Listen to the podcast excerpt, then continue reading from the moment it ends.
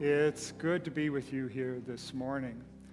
Uh, we are continuing our series on the Holiday Survival Guide. If you will remember last week, Pastor Brandon talked about the attitude that we need to have in conflict. Today, we're going to talk about conflict again. Except we're going to be talking about the step by step directions that we need to follow in order to eliminate conflict.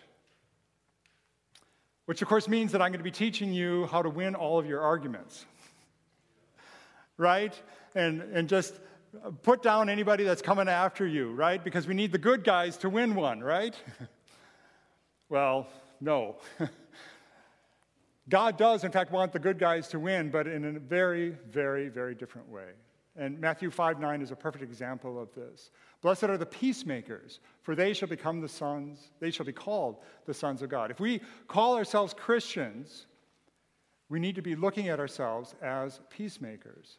In Ephesians 4:29, he breaks it down further. Let, us, let everything you say be good and helpful, so that your words will be an encouragement to those who hear them. So this morning we're going to be looking at how to become peacemakers. But before we do that, let's pray. Father, we thank you for this opportunity to get to know you better. Father, this is a difficult topic.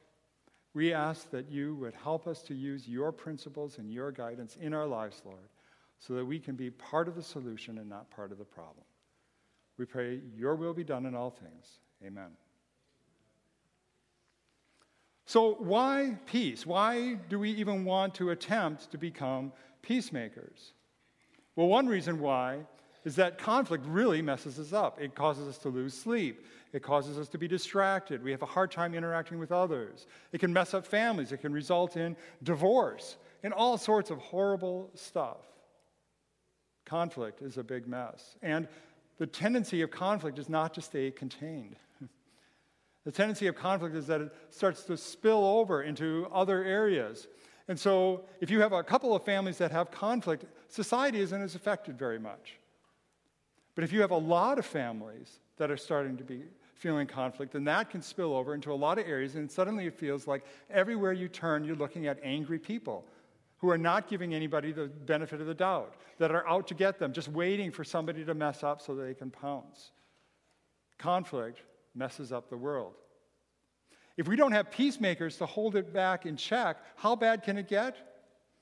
Remember the story of Noah before the flood? How each generation got worse than the previous generation? That's how bad it can get. It's a horrible, horrible situation. Another reason why we want peace is because God says so. God, who loves us and cares for us and really wants to help us, says that this is the best way for us. As a matter of fact, Jesus himself is referred to as the Prince of Peace. Conflict is a horrible thing, and hopefully you can realize that conflict is never the goal. Conflict is the thing that we need to uh, get rid of. We need to remove that from our lives and from our society. But unfortunately, there is one individual who's all for conflict, and that's Satan. If God is for peace, Satan is for conflict.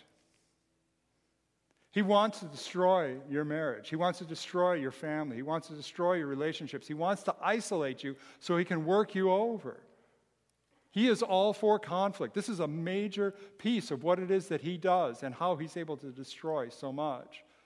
And that's why God tells us take no part in the unfruitful works of darkness, but instead expose them. He goes on and says, and give no opportunity to the devil. Both of these are found in Ephesians.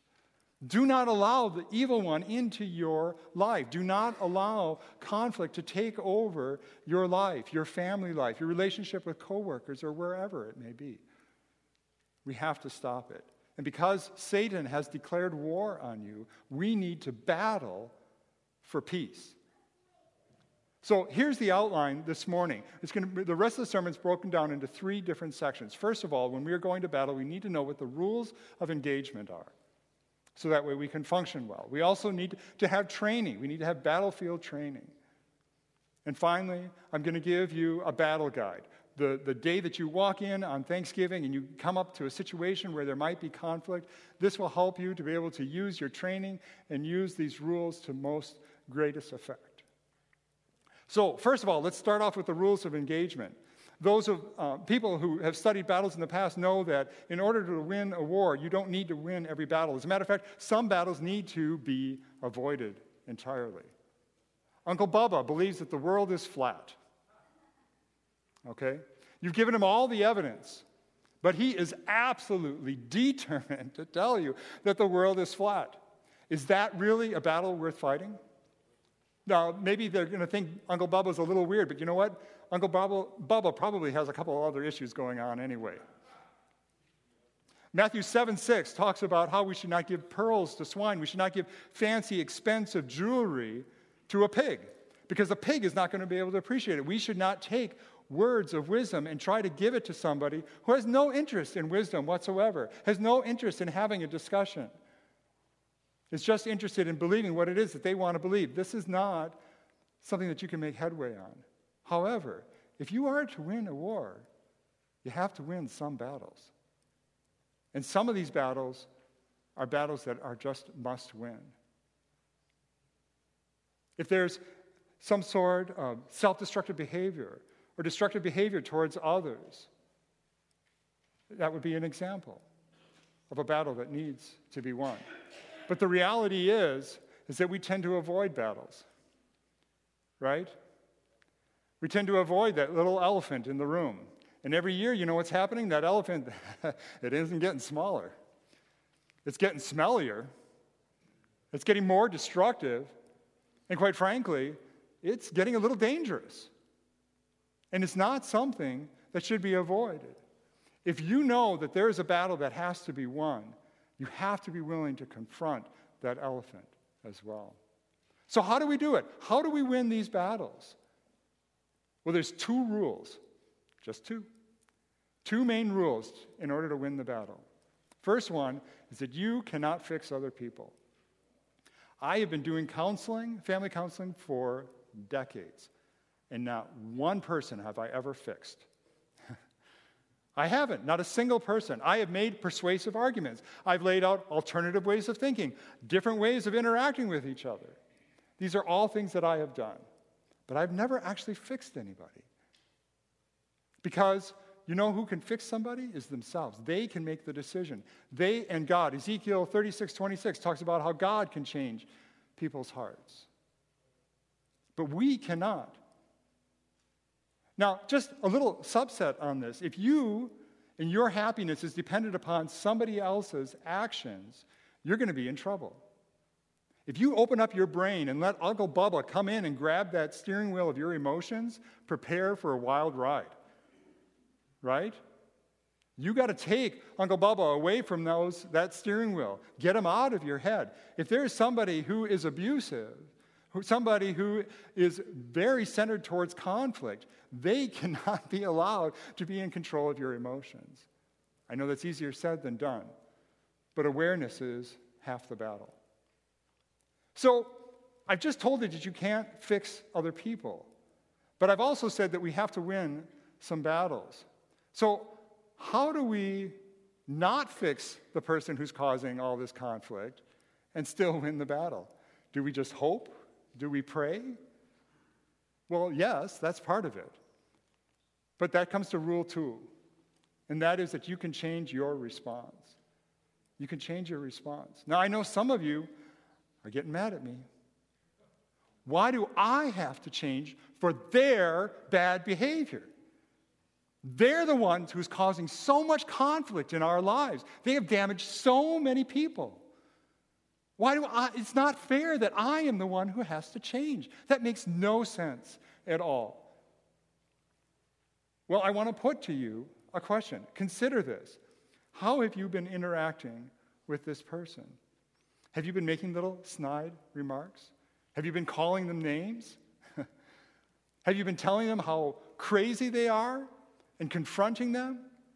If you are doing these things, you may not be the instigator of the problem, but you are adding fuel in the fire and helping this to perpetuate. You're adding fuel to the fire. So that's how you can contribute to the problem. How can we take care of this problem? How can we end it? Well, one way is to treat them with respect and compassion.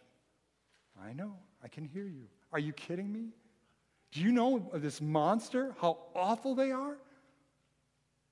I'm supposed to respect this crazy person who's caused so much damage? I'm supposed to show compassion to them? Are you kidding me? You are not aware of what this person has done. Yes. Yes, I understand. And yes, you're supposed to show them respect. Let me tell you a story. So, down south, there were a number of churches that came together and they started to put together kind of this joint statement of faith of what they felt was important according to the Bible. And one of those things was that they believed in a traditional marriage. Well, there was a very active homosexual group in this city. And as you can imagine, they did not like this. So they went on the news and they said, you know what? We're going to go to the largest church in our community and we're going to protest in two weeks. We're going to be there. So the church knew that they were coming and they decided to prepare, and they prepared well. So when the protesters showed up, there was a wall of police. They had a whole posse of young, able bodied young men as for ushers. they were absolutely ready. And the protesters came in and they, they did a lot of, of, messing around. They kept people from being able to park and get into the parking lot. They kept people from being able to get into the church. And they yelled obscenities at man, woman, and child. And boy, did they create a ruckus. They just, they just had a field day. And so the congregation arrives, and you know what they did was they treated it like the elephant in the room. Nope, don't see anything, don't hear anything. Everything's just fine. And it seems like that might be the wise thing to do. Hmm. But at the end of the day, both sides declared victory. The church said, you know what? We did a great job. Okay, so a couple of us made some snide comments, but they were beautiful. they were so per- they set themselves up for it. Okay, but for the most part, we behaved ourselves, right? And the protesters were like, "This is just perfect. This is great. We're gr- uh, creating so much awareness for our cause." In fact, they were so excited. They said, "Let's do this again." So in two weeks, we're going to go to another big church in the area, and we're going to do the whole thing all over again. In this church, they were prepared as well. Except there wasn't a wall of police waiting. There was some regular people from the congregation sitting there waiting, including some of the leaders of the church. And they had tents and canopies under their arms. And, and they said, they went up to the protesters and they said, Where is it that you guys would like to go to protest? Because we know it's going to be a hot day. We want to set up these canopies and these tents to protect you from the sun, because this is down in the south and it get pretty hot, and it was in the summer. Here's some water as well. And we know that this is a long day because we have a lot of services, so you're going to be here for a lot of hours. So here's some food. Wow. These protesters were like, what's going on? So when the congregation arrived, they, they sort of blocked the way into the parking lot. And they didn't bother blocking the way into the church. And some of them yelled out profanities, but you could tell that their heart wasn't in it. And so the congregation arrived. And you know what they did was they greeted these people. They talked to them. Some of them, instead of going to the service, spent the entire hour just listening to what they had to say, just talking with them and treating them with respect and compassion. Protesters were like, What is going on? Two weeks later, two of the protesters actually came to the church to see what is going on with this community. I've never seen anything like. And you know what? That was the last church they ever protested. Conflict was done. So, how does that go about happening? Well, first of all, we have to accept a very strong reality about ourselves. Peace does not come naturally to us. We do, in fact, need training. To be effective, we have to be genuinely change our approach to conflict. Last week, um, Pastor Brandon said that we cannot fake it to make it, right? We can't fake it until we make it. It's not going to work.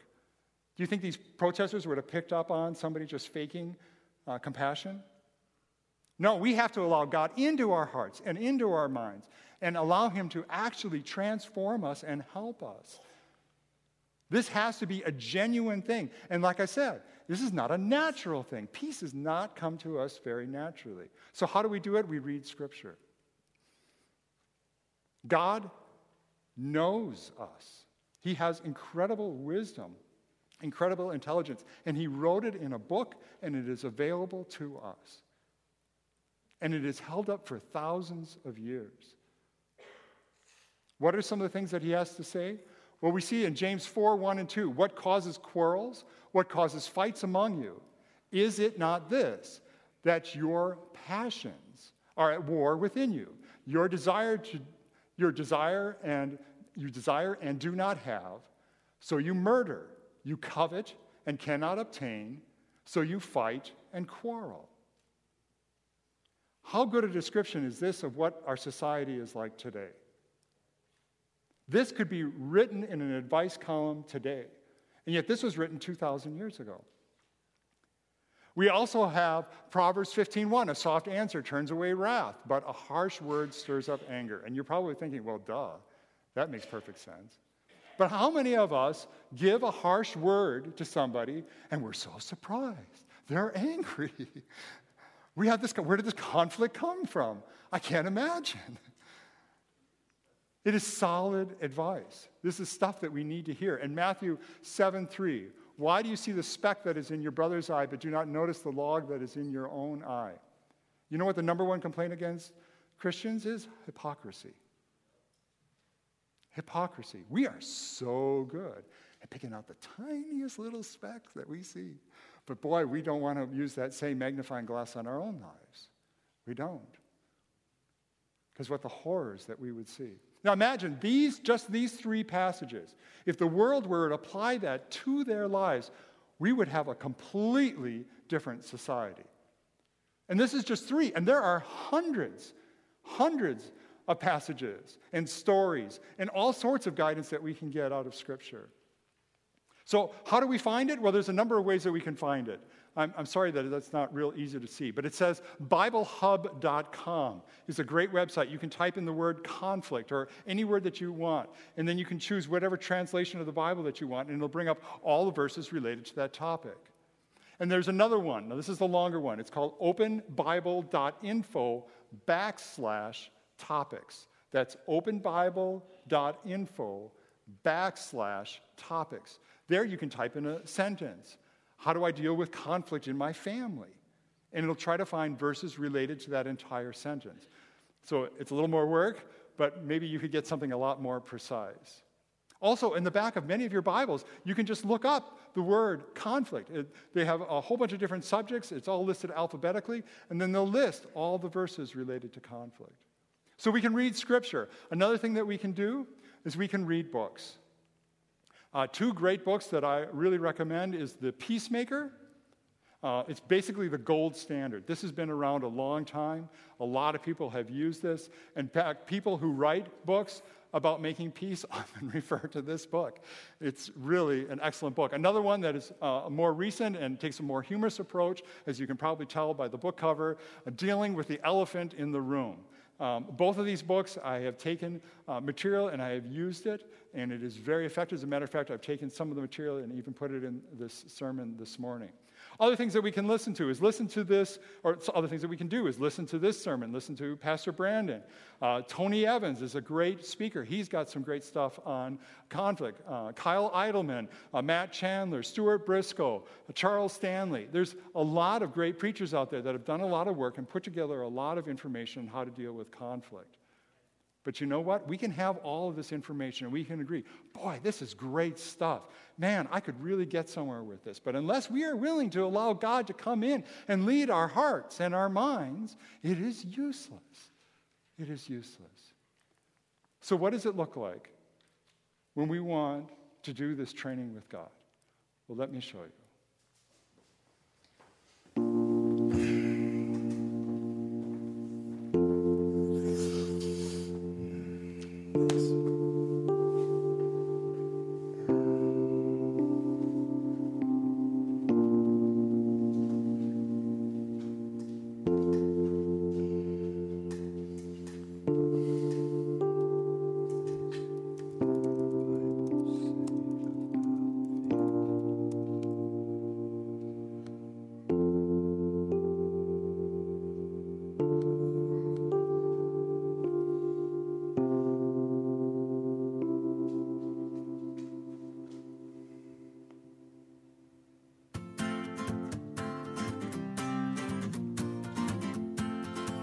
Quick to listen, slow to speak, and slow to become angry. James 1 19.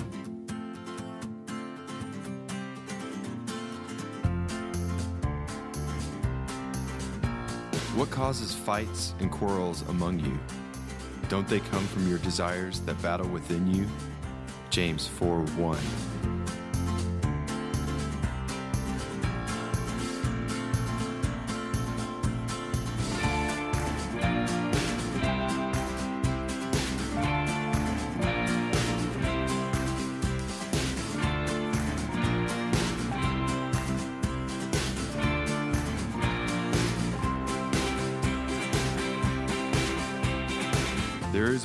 Seems right to man, but in the end leads to death. Proverbs 14:12. The application coming out of all that we looked at last week was to begin to understand the most difficult part of any conflict was seeing our part in it. Encourage one another daily, as long as it is called today. Hebrews 3:13. Hey, hun, do you think that I feel I always have to win an argument? Well, Hey, that's not an answer. Actually, that is an answer. Why do you look at the speck that is in your brother's eye, but do not notice the log that is in your own eye?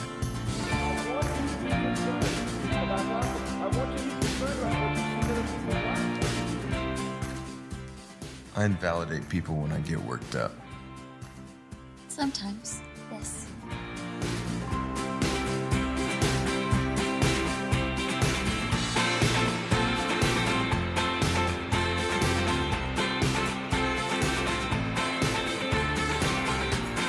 Win an argument, you don't really win anything. A person's wisdom yields patience. It is to one's glory to overlook an offense. Proverbs 19:11.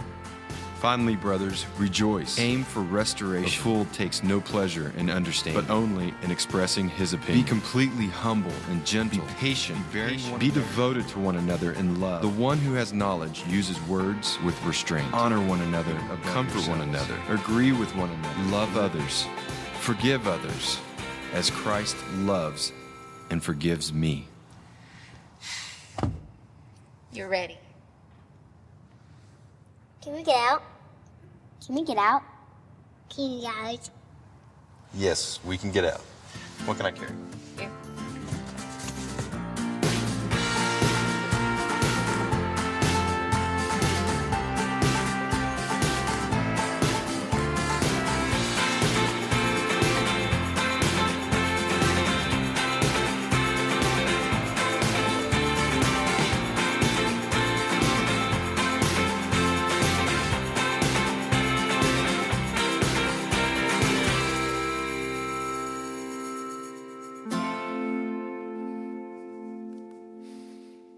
So, do you think when he shows up for Thanksgiving, anybody's going to notice a change in him? How prepared do you think he is for the conflicts that he is going to be having to deal with? Wow, right?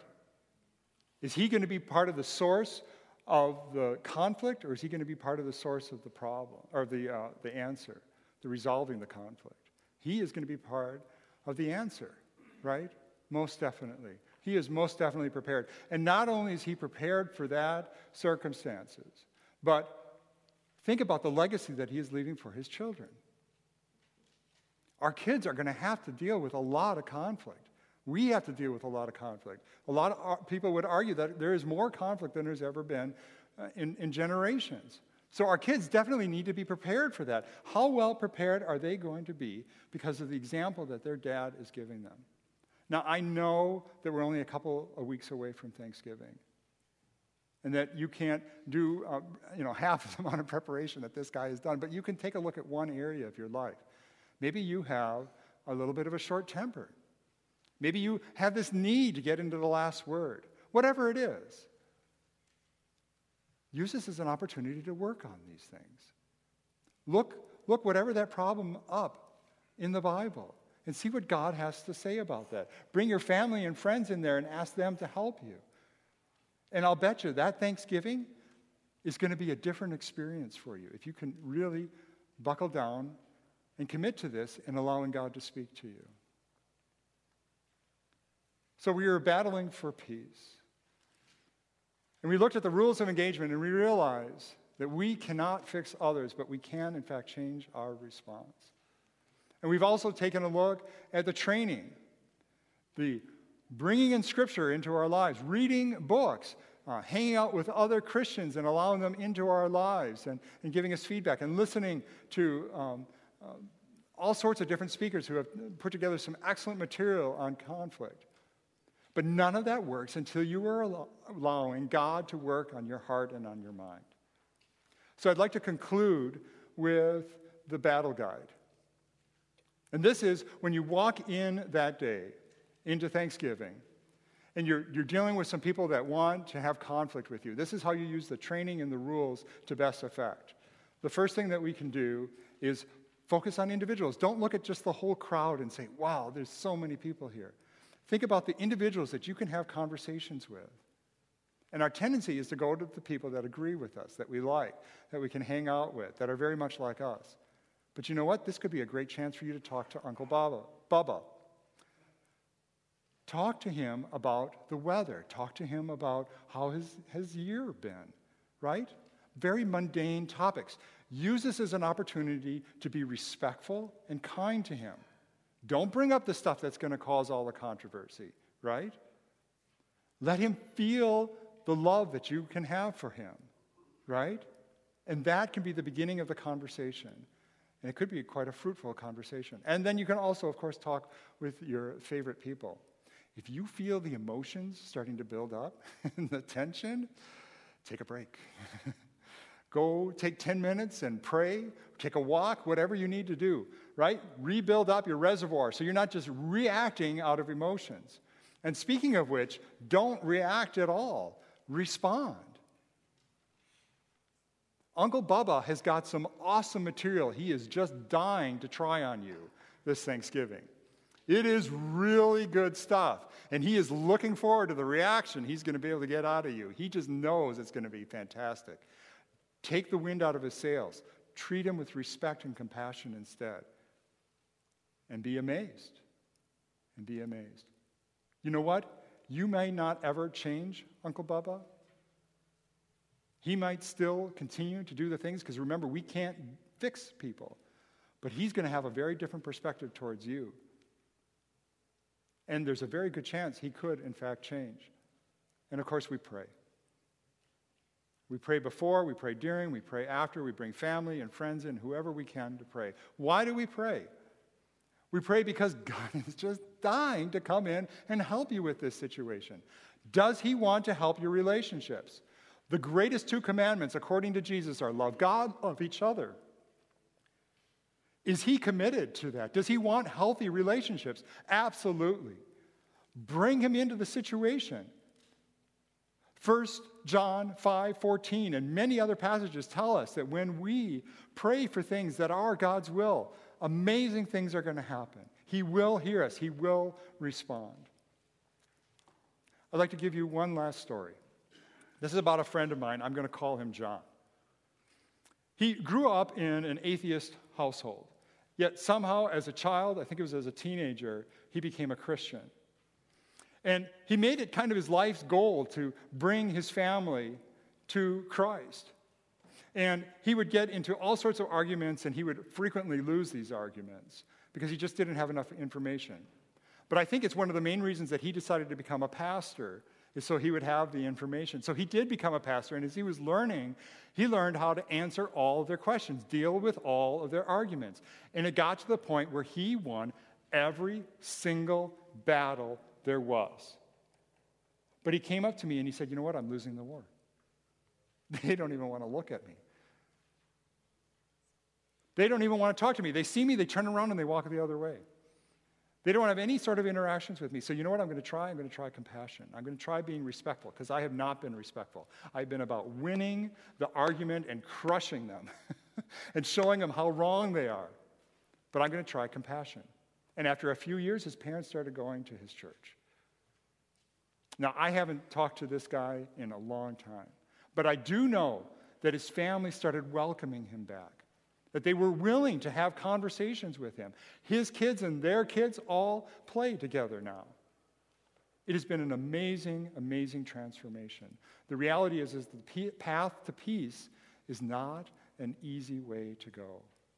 But it is, in fact, the only way to win the war.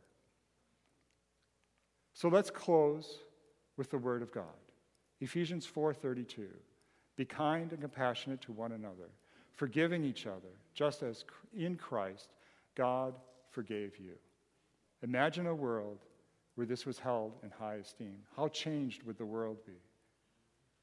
How changed would you be if you made this a priority in your life? Let's pray. Father, we are so humbled that you love us despite our rebellion with you.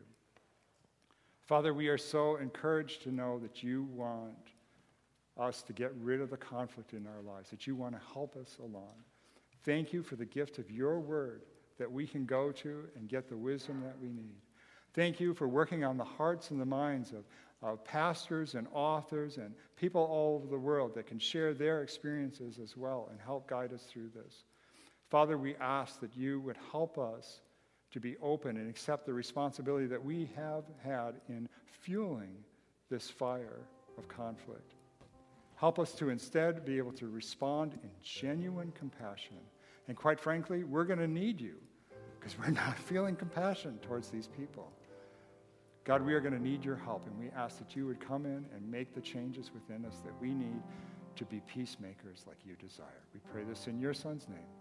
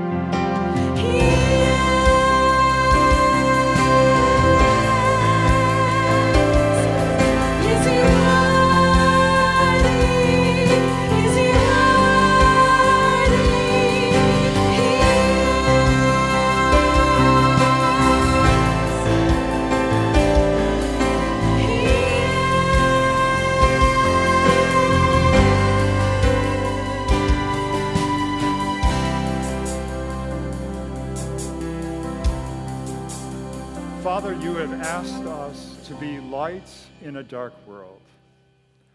We ask that you would help us to do that. We thank you that you have given us your word, you have given us a relationship with you that can help us with these things. Father, we ask that you would help us to shine the light and not shine the darkness, because it's the choice that we have to make. Father, we ask that you help us to be peacemakers in a world that is filled with conflict. We ask that your will would be done with us in all things at all times. We pray this in your Son's name.